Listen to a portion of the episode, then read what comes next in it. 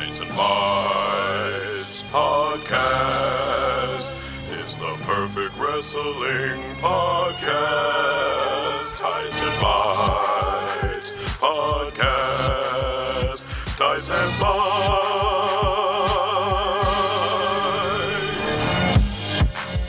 A podcast to me now. Welcome to Tights and Fights, the show that discusses wrestling with the sincerity and hilarity that it deserves. I'm the Hulk Business, Hal Lublin, and I'm joined by my fellow member of the Nation of Conversation, the Gold Dander, Danielle Radford. Eee! I like that one. You know, it's so crazy, all the things that have been happening all over the place, all over the world of wrestling.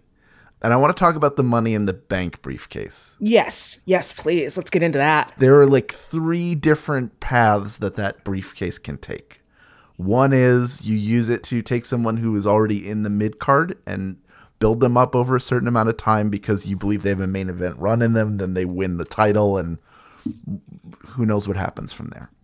The other is to take an established star, have them win it, and then use it to just create a title switch. Mm-hmm. The third is to give it to someone and realize that maybe the decision to put the briefcase on them or the way it appears is that it's because they are hot at the time mm-hmm. and not necessarily because they have main event potential. They just may not be ready yet. Those are like your Otises, your Baron Corbins, your Damien Sandows, these hmm. people who get the briefcase and have a run with it, where just the gimmick is they have the briefcase. Seth Rollins was much more, he was like the tweener of the mid card guy hmm. on the way up and the main event person who was already kind of established. Austin Theory was clearly someone that Vince had a lot of faith in and really liked and wanted to get behind.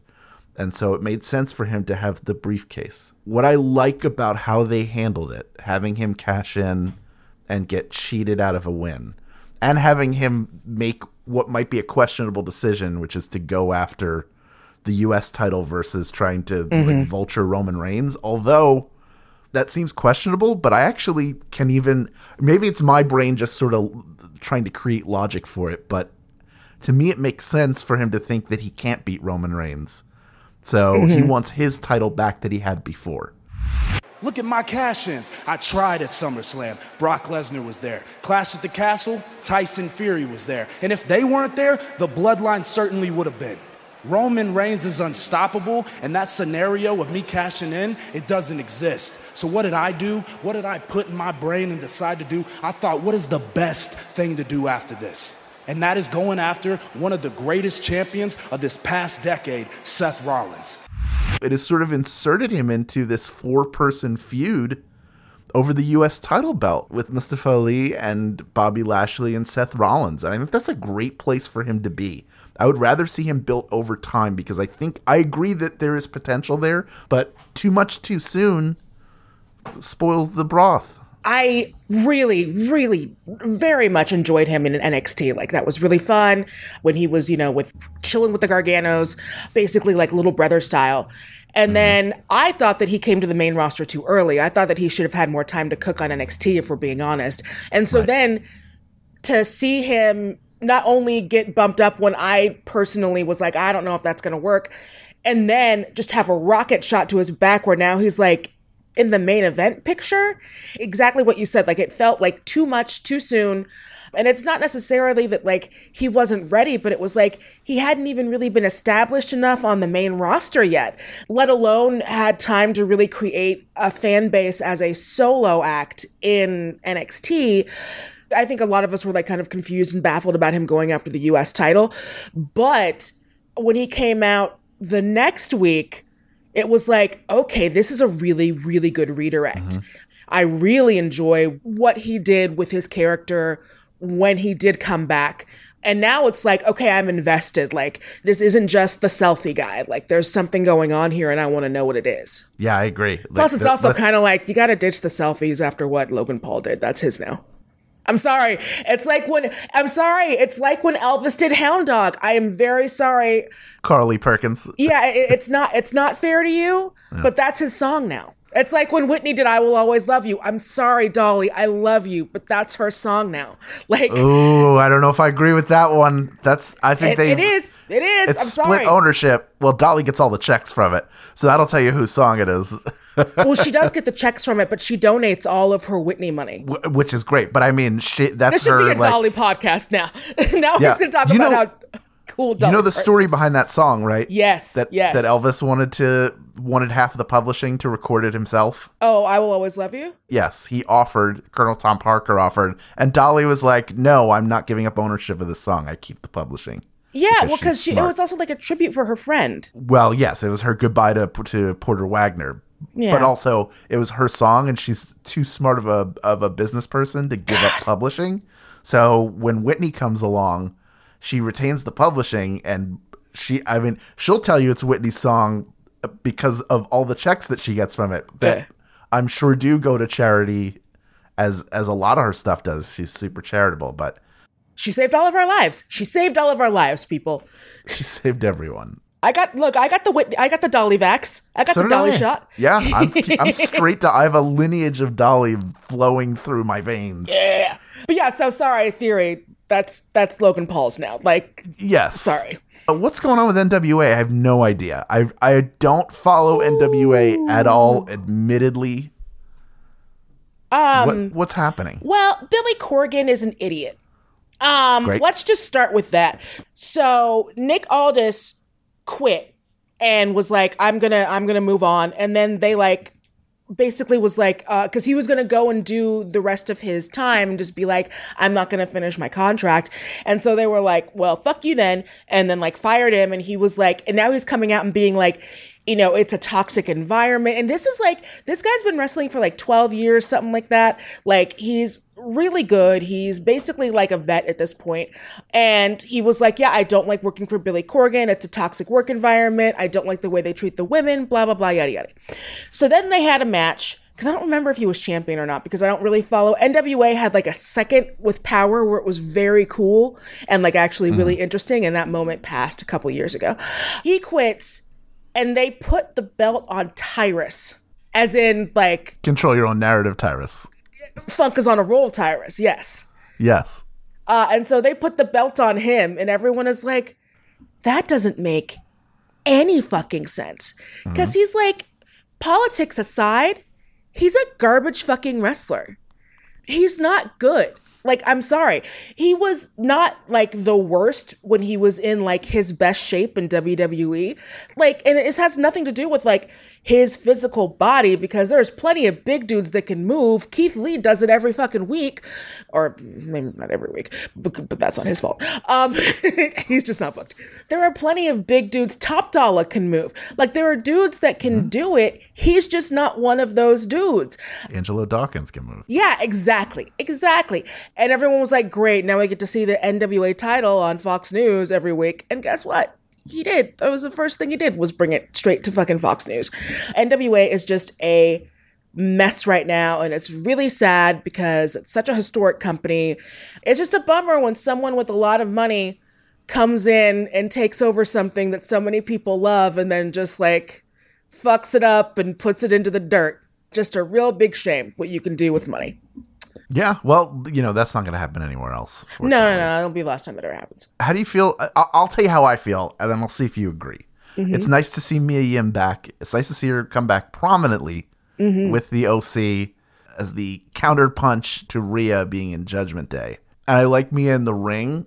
Mm-hmm. And again, this is where this is this is where it's most evident to me that people from NXT are maybe brought up too early. It's not unique to her. There's just a lot of people who are not great promos, and that's where it falls down. And when they're with people who are good promos, it's an issue. Like the good, the great thing about Judgment Day outside of Dominic is that everybody talks.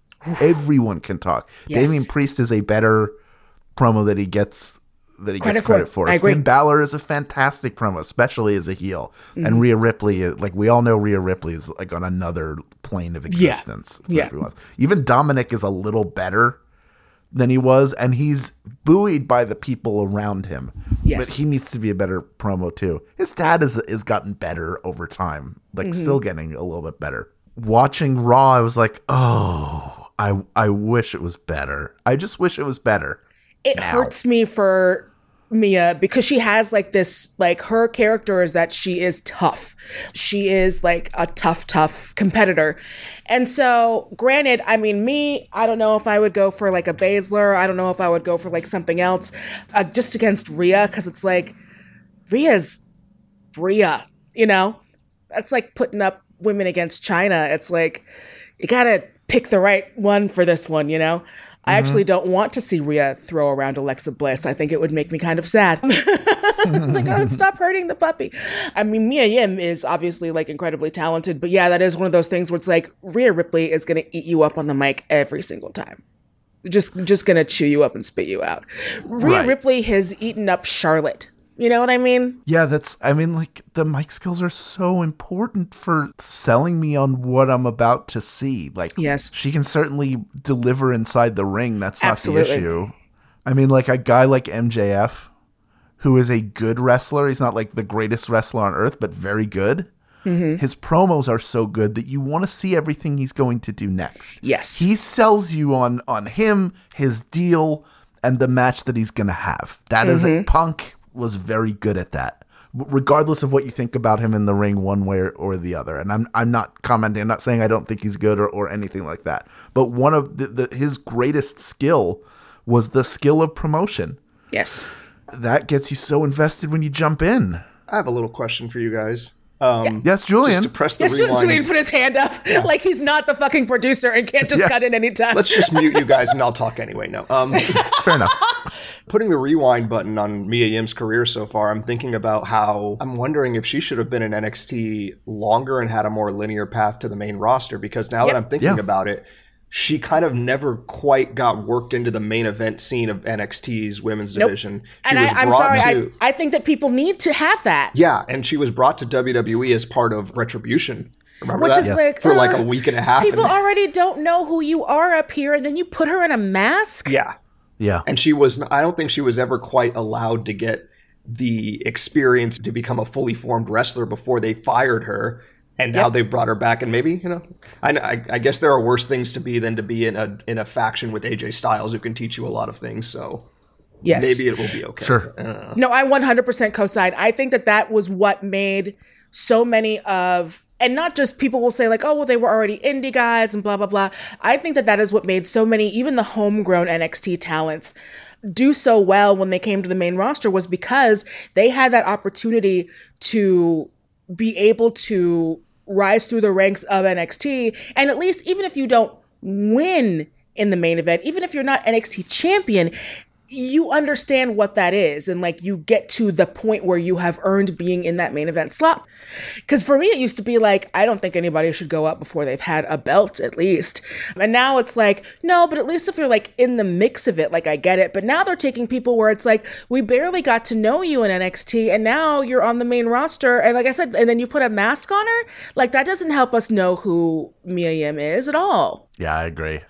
I'm Team Julian on this as well. Like there are there are certainly people who come in who have worked a lot in other promotions, so they already know how to cut. A mm-hmm. pro- like they are they're already a good promo, and then they continue to learn and develop Yes. for this specific style, and then you get like Sami Zayn taking what he already did well and continuing to add to it. Kevin Owens, who's great, continuing to to Mm-hmm. grow and evolve and get better. You know, which I'm sure they would elsewhere too. But Yes. this is on national television on what is still the flagship wrestling promotion in the United States.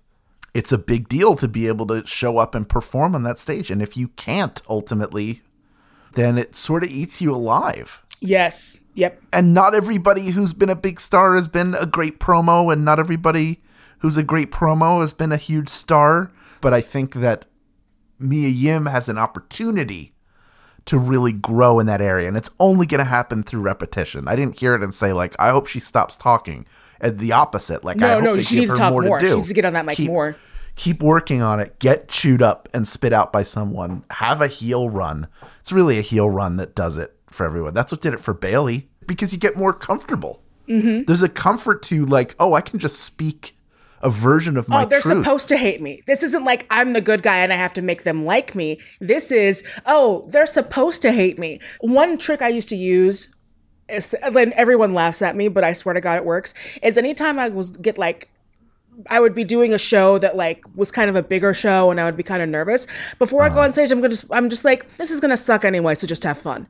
And those are always my best sets. Every time I did that before I would go on stage, instead of being like, you're the fucking best and you're gonna kill it and blah blah blah, I'd just be like, no, it's gonna fucking suck. So who cares? You have fun. And if you have fun, then they'll have fun. And to be a great heel involves taking something, taking the things that maybe run through your head that are like the the wrong impulse psychologically. Yes. the like the hurt the moments of hurt the moments of resentment taking those and building a character around it. Mm-hmm. So when you're speaking it's coming from a real place whether it's being upset that people are holding up signs that say they want to cane your son mm-hmm. to showing up and doing everything you were supposed to and getting booed anyway because they didn't like your presentation so you Right. come back Right. you come back as the rock like all of those things when you can use something that's really happened even jericho's like great heel runs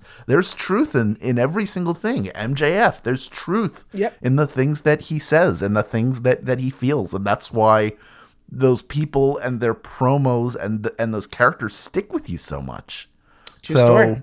Everybody should get a heel run except for Ricky the Dragon Steamboat. He should be the only person in history who never works heel. And he doesn't have to now. He doesn't have to work at all anymore. Nope. He can just be the dragon. Iced your knees, baby. Iced your knees. What else was really? I feel so bad for Brooke. Speaking of people who I think that they also probably brought up a little too soon, I feel bad for Brooke.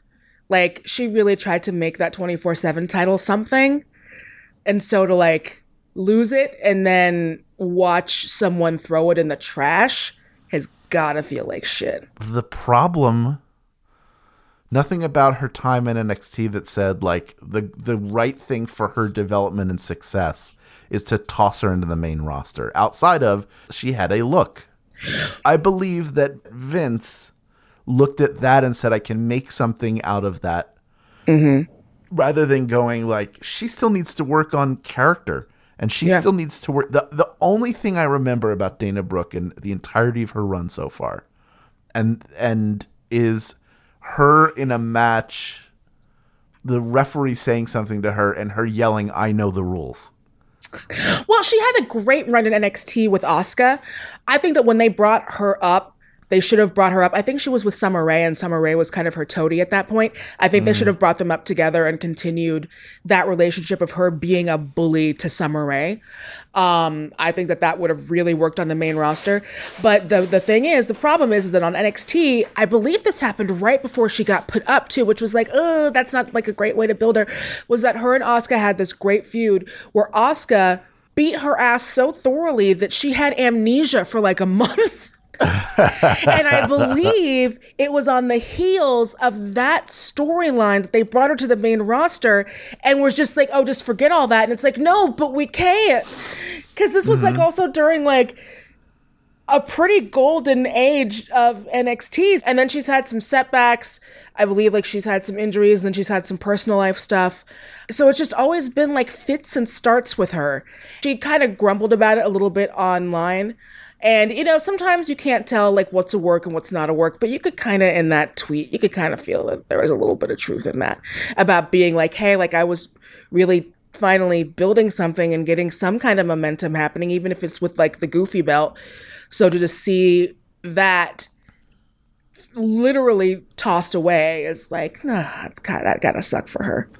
Well, I mean, like everything else, when you meet that kind of diversity or, or adversity, rather, it's what are you going to do next? What's No, next? when you meet diversity, Right, what it should be, do? what am I gonna do next? when you meet diversity, how do I protect being white? Control your own narrative. you control your own narrative. That's how you do it. Now, let, let's talk about NXT, the Iron Survivor Challenge. This is the dumbest this. fucking thing I've ever seen. I'm sorry. Is- I thought the Elimination Chamber was the dumbest fucking thing I'd ever seen it No. when I'd seen it. And now I'm like, just do the Elimination Chamber. Because this thing Yeah. is like, you get like put in like a fucking penalty box. Uh, Yeah, yeah. Wait, hold on. Let me let me explain how the whole thing works. oh, God. Here's the explanation. It is 25 minutes long. Two wrestlers start the match, and every five minutes, a new wrestler enters until all five are in the ring. Whoever has the most falls, which can be earned by pinfall, submission, or disqualification, when the clock hits 25 minutes, wins. Now, a fall counts for one point, but when you lose a fall, you go into the penalty box for 90 seconds. And then you have to grab the turkey on the pole while while you're on the scaffolding and go into the casket, which is then set on fire and thrown into a dumpster. Whoever gets the most amount of punches landed gets an extra point, and then Yeah. Why don't they just play the cones of Dunshire? Wouldn't that be easier that's to exactly- understand and follow? Yes. Can't we do that instead? It very much reminds me of that like game uh, they played on New Girl Proud American, where I was like, I don't know what the rules of this are, but it seems like everyone's having a good time. Yeah. It's like when your friend invites you over to play like the most convoluted board game in the world, and it's like, can't we just play the fucking one that we all know the rules to? Yeah, like can't we just play Sorry? I don't want to play Settlers of Catan. No, war, now War Games is on the main roster, so you can't have that anymore. yeah. Too bad. now you get Iron Survivor. This is we're experimenting here. The lights are on. Let's experiment. Look, I I keep saying I want them to take risks. I keep saying I want everything in wrestling to take risks. And if it doesn't work, it doesn't work. We won't do it again. I imagine this will be a match that we see once. And I am very interested to see what a convoluted fucking mess it's going to be. Who's keeping track of all this? What's the ref supposed to do? I can't wait until 2025 when we're covering Iron Survivor 3. Ugh, Jesus fucking Christ. Let's briefly, before we take a break, let's talk about AEW. MJF will be challenging for the World Championship, mm-hmm. and Kenny and the Bucks will make their return. Yep, yep. You can't put a fart back in the butthole, right? Uh, there's porn that would disagree with you, Once but the okay. fart happened, it's out and it and it stinks. yeah, I don't. Erase your see. browser history immediately. yeah, don't look that up. Immediately. Don't look that up, people. Uh, oh, don't worry. I don't. I don't, I don't look at. I don't look at porn on my fucking computer. Are you high? That's what the phone is for. It's like a little condom. It protects you from viruses. Um, I. Uh, I don't know. I think that it's gonna rejuvenate some stuff when they come back. Um, because I do think it's been. I'm sure part of it has been because plans have had to be scrapped and they're doing things last minute because they have to cover for this thing that happened and all the suspensions and. But it is also like I feel like there's a little bit of waned enthusiasm from a lot of like the hardcore AEW folks. Saraya coming in did give folks a little bit of a boost. And then she immediately kind of like did something the fans don't like, which is fans of AEW, especially like the hardcores, the people who've been there from the beginning, the folks that followed the, elite all over the world in different promotions, they don't like when WWE folks come in and are like, I'm here to save the company or I'm here to like be better than you. Which is why I think when Punk first came in, he did that horseshit, bullshit ass, you know, I'm just so grateful to be here and I'm grateful to love wrestling again. Because even he knew that like you can't come in and be like, I'm here to make you money, which is why when he started being the during the fucking scrum, I'm the thing that's making you all the money, that was when a lot of people were like, Oh, ooh. We thought you were this thing and but now you're the thing that we hate. And so they righted the ship with that when Britt came out and like did her thing that was like I built AEW and everyone cheered. And so now it's like, is this gonna be like a tweener versus tweener match? I don't know. It's gonna be fun. It's gonna be entertaining. I'm excited to see it. But yeah, there is a little bit of like waned enthusiasm. And I do think that I mean, because you hear the cheers when they put on that fucking carry on my wayward son shit and like they do the the delete the elite or whatever. Like you mm-hmm. hear the cheers in the in the arenas and stuff. So I think that that's going to really help boost the fan base and they're going to be super excited about it. well, good for them. I everyone should be happy in this life. if you've got any thoughts on the final few months of wrestling in 2022, you can tell us about them in our Facebook group and find us on all the socials via the links in the show notes. When we come back, it's the gold standard and WWE's unsung hero. That's up next on Tights and Fights. Speaking of Mia Yim,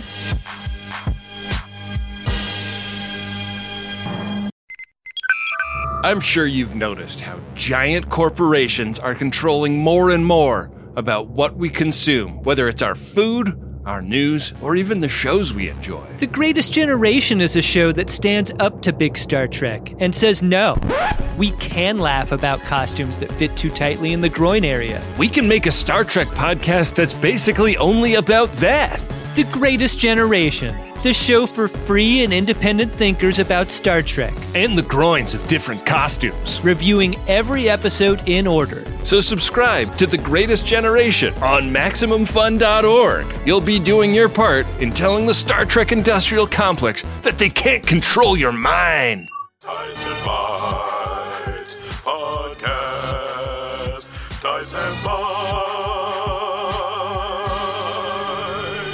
Welcome back to Tights and Fights. I'm Hal Lublin, and I'm joined today by. Danielle Radford. Now it's time to give one corner of wrestling some extra attention. This is our main event. Anal bleeding. Rhymes with shit. Holy shit! WWE Dynamite. I love Kate. I hate nuts. And a hard fought victory. Shelton Benjamin has been in WWE for more than 20 years. Jesus. Came into developmental with John Cena, Brock Lesnar, Batista, and Randy Orton. He's arguably one of the greatest athletes in WWE history. Is still finding ways to stay relevant in the company. Now, he, when he was introduced, my strongest memory of him.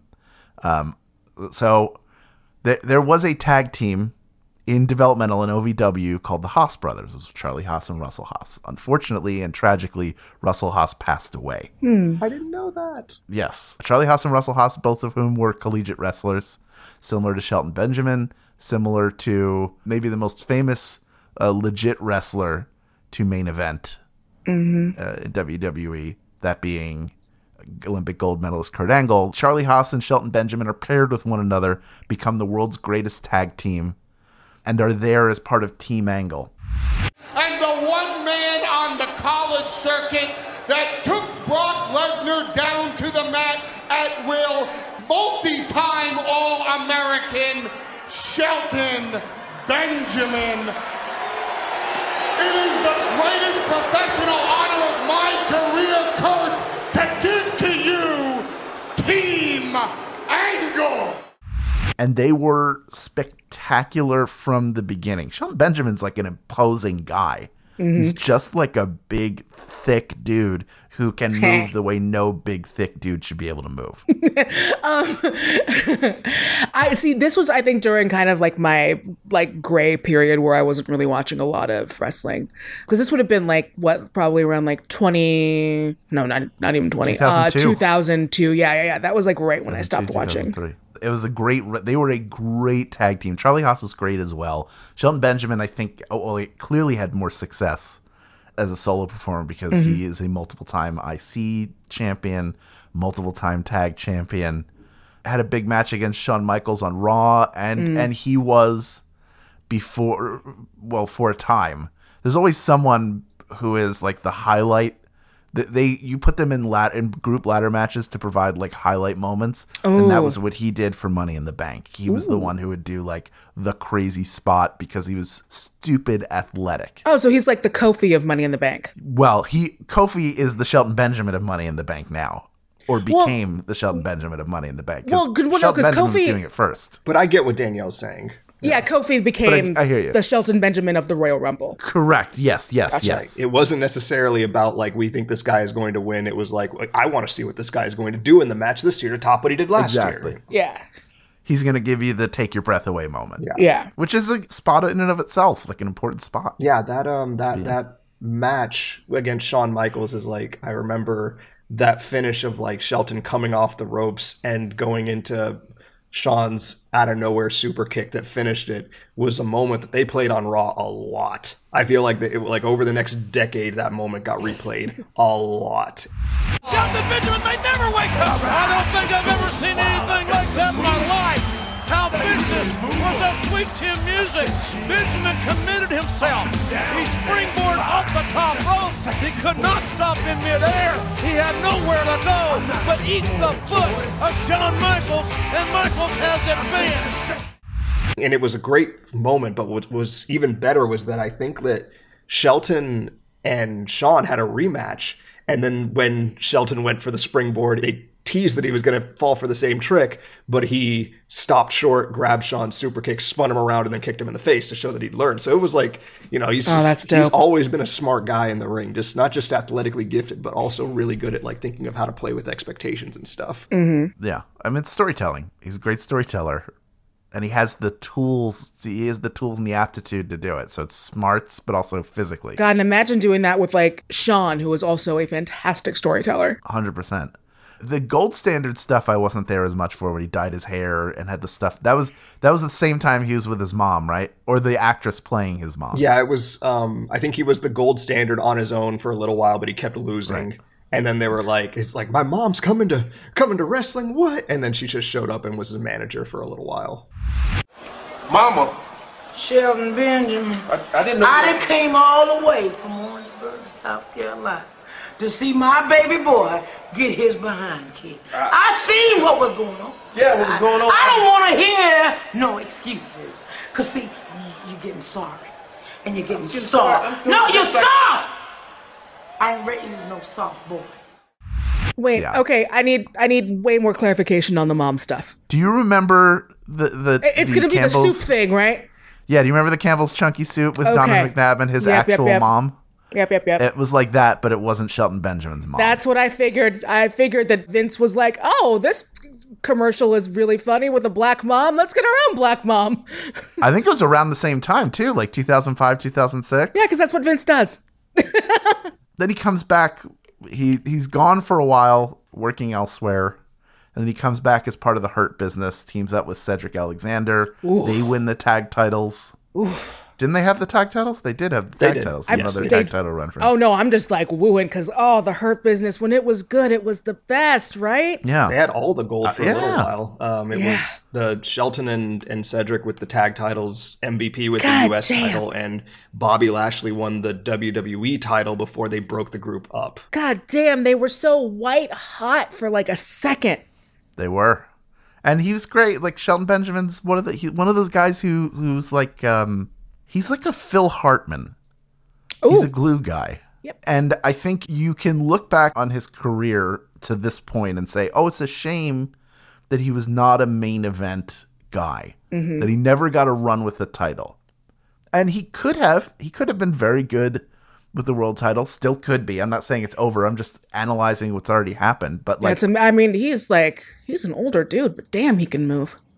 Not older, older for like athlete uh, for athletes, yes, not like in for athletics, people. like in terms of the wear and tear in his body. He's he is not in the younger years of an athletic career, but Yes. he could still do it. But looking at it at this point, like when I think of Phil Hartman, he was never the star of SNL any year that he was on it. There were always people with more notoriety than him, and most of the time he was there with Dana Carvey, who was the star of that show. Yeah. Just no question he carried that show in the late 80s into the early 90s then it gets handed off to Mike Myers and Phil Hartman is there for a lot of that. Mm-hmm. However, when you think back on some of the great moments in the show, he's either there supporting it or he's there playing playing a character. Like you remember his Frankenstein mm-hmm. laughing and then breaking through the wall. You remember him as the dad in the first Matt Foley sketch. Like he's indelibly woven into the fabric of SNL as like one of the people who held it together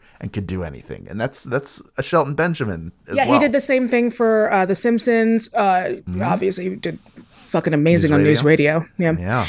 I feel like Shelton Benjamin is like in that Dolph Ziggler territory where it's like you can heat him up anytime. Unfortunately, the thing about that is, is when you have one of those guys, it means they tend to just hang out in the middle, waiting for something, waiting for them to be needed. You know, they just put them on a shelf and just have them kind of like middling until they're like needed. And so they never really get to get that like big breakthrough moment, which is like a bummer. Yeah, but I, I don't know if I agree with your with the analogy 100%. percent mm-hmm. And here's why. Just to, just uh, just cuz I'm I just I'm just enjoying having the conversation. I'm not like, "Here, let me explain." Oh, yeah, yeah, yeah. I think um when when Dolph Ziggler gets heated up, it's in service of pushing Dolph Ziggler as a character. When Mm-hmm. Shelton Benjamin gets heated up, it's almost invariably for pushing someone else. Oh yeah, yeah, yeah. Oh, absolutely. So- well, see, but so I, he I is think for like- Dolph, it is usually in service of pushing now. someone else. And it has been for probably the last like five, six years. But he's also held world championships. That's true. That's true. He had a moment. And he had his own like group of people that were his Yeah, he was what AJ yeah. and Biggie. Like Yeah. he had people who were who were backing him up. Shelton Benjamin is the backup. Hmm. The person he's had backing him up is a woman playing his mom. He's like the worker in a group. Right. That's okay. And he may go down as one of those guys like, why didn't he ever win a world title in WWE? Right. It's a shame that he didn't, but I don't think that lack of a world title, I, when I compare him to Phil Hartman, what I mean is like that lack of a world title run does nothing to diminish the No. career he's had Mm-mm. and the memorable moments that he's created. Mm, Cosign. Well, we asked you in the Nation of Conversation what you think of Shelton Benjamin, and here are some of your Shelton Benjamin memories. Felt Luke on Twitter said, I missed a huge chunk of his career when I just stopped having time to watch, but I was there at the beginning and always marked out hard. Misused far too often, but mm. always great. Quincy on Twitter said, "You you're really squeezing all the juice out of that orange before it gets thrown in the trash, huh? You know, thankfully, I was able to really quickly copy and paste those things before Twitter went down again. So, yeah, it disappeared. Oh, okay, we got him. Now we're all we're all swimming with the fail whale. Yeah.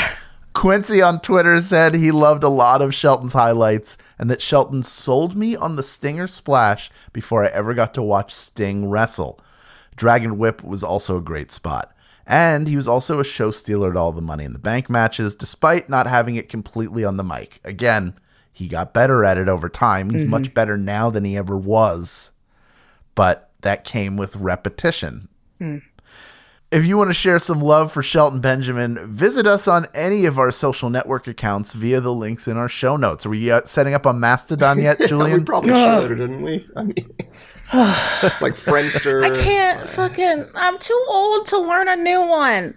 Just connect with me on Plaxo. When we come back, we've got three things from wrestling we want to share with you. That's up next on Tights and Fights. Hi, it's Kevin from Max Fun HQ. This year for Giving Tuesday, we're inviting you to a super fun tarot event. It's got some of your favorite Max Fun hosts, and it's for a great cause. Join Depresh Mode's John Moe, Carrie Poppy of Ono Ross and Carrie, Stuart Wellington from the Flophouse, Tom Lum from Let's Learn Everything, and Ellen Weatherford of Just the Zoo of Us. Your suggested $10 donation supports National CASA GAL and their work advocating for kids in foster care. That's this Giving Tuesday, November 29th at 5 p.m. Pacific, 8 p.m. Eastern. Check out MaximumFun.org slash events for more information and tickets to the Tarot Show with John Moe.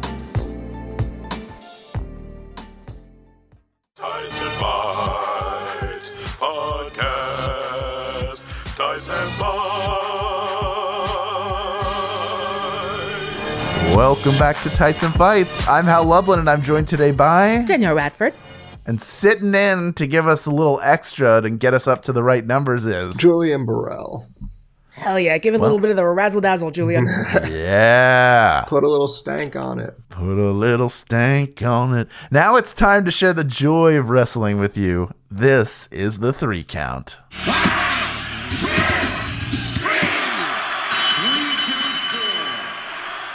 Danielle, what would you like to put over? Everybody knows, because we used to have a segment about it, how fucking much I loved Lucha Underground. Loved it, loved it, loved it. One of my favorite people on there was a wrestler. He played one of the best characters with one of the greatest uh, feuds in Lucha Underground, which was Dante Fox was the name of his character, and he went up against Killshot. It was amazing, and we loved it. So he made his AEW debut on Wednesday teaming up with Top Flight against the Death Triangle. Now, both of those groups, Top Flight is fucking amazing. Top Flight is uh, Darius Martin and Dante Martin. Dante Martin is. This kid has nothing but upside. Every time I see him, it's been freaking amazing. He is incredibly, incredibly talented. Hype for the match was so good that he was offered a contract with AEW, which is exactly where he belongs and exactly where he should be. And I am incredibly excited for him, but I'm also just excited for there to be more black talent on AEW. And he is really popular.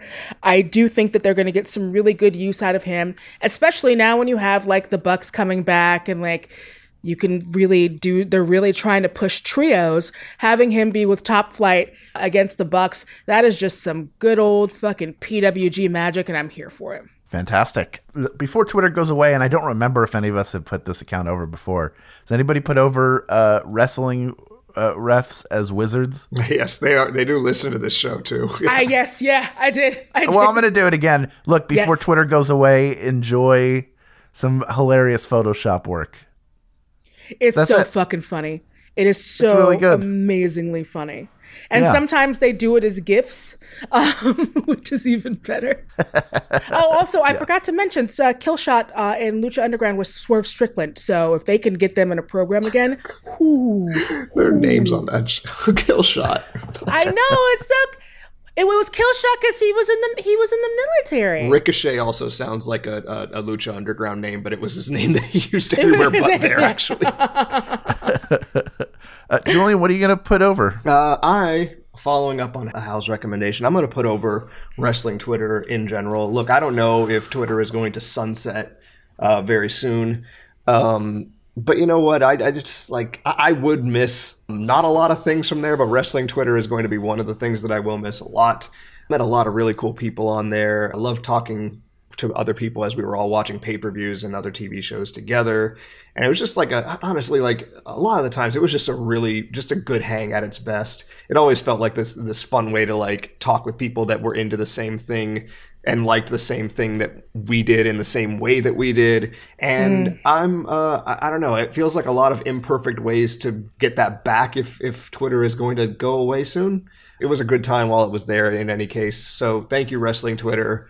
I'm sad Michael Cole probably will not be able to tell us what's trending worldwide anymore, but it was fun while it lasted. Oh, Uh, speaking of, there was a really funny thread last night by at Global Force Gold, all one word, that says that like say goodbye the good, the best, and the worst of wrestling Twitter, and just made like a thread of some of like the best of wrestling Twitter. Mhm. Uh, so go check it out. It's a very long thread. Like anytime disaster happened, oh my goodness, did we run to that site? When CM like would the pipe would the gripe bomb have been as have been as fun without the memes that we got from Twitter? I don't think so. I don't think so. And just just when we started getting that Modern Warfare 2 meme going. I know. I'm gonna miss Ah. his little Scully face.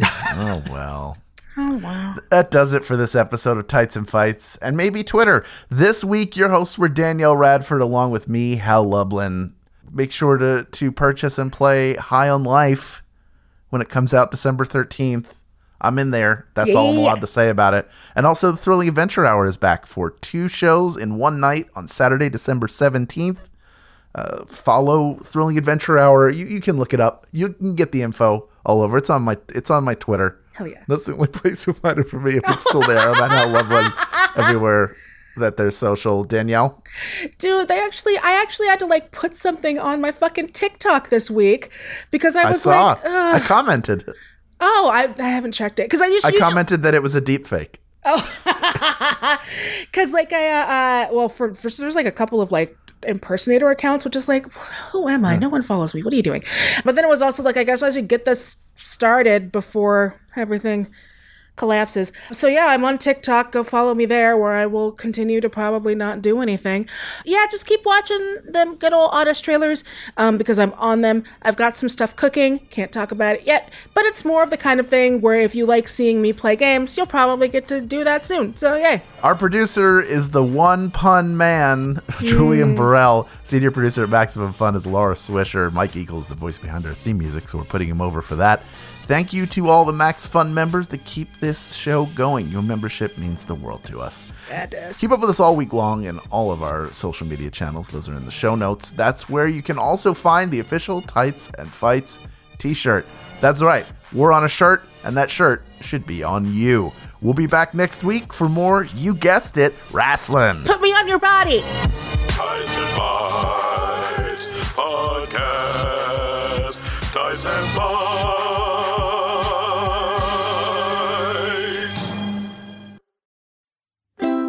MaximumFun.org. Comedy and culture. Artist owned. Audience supported.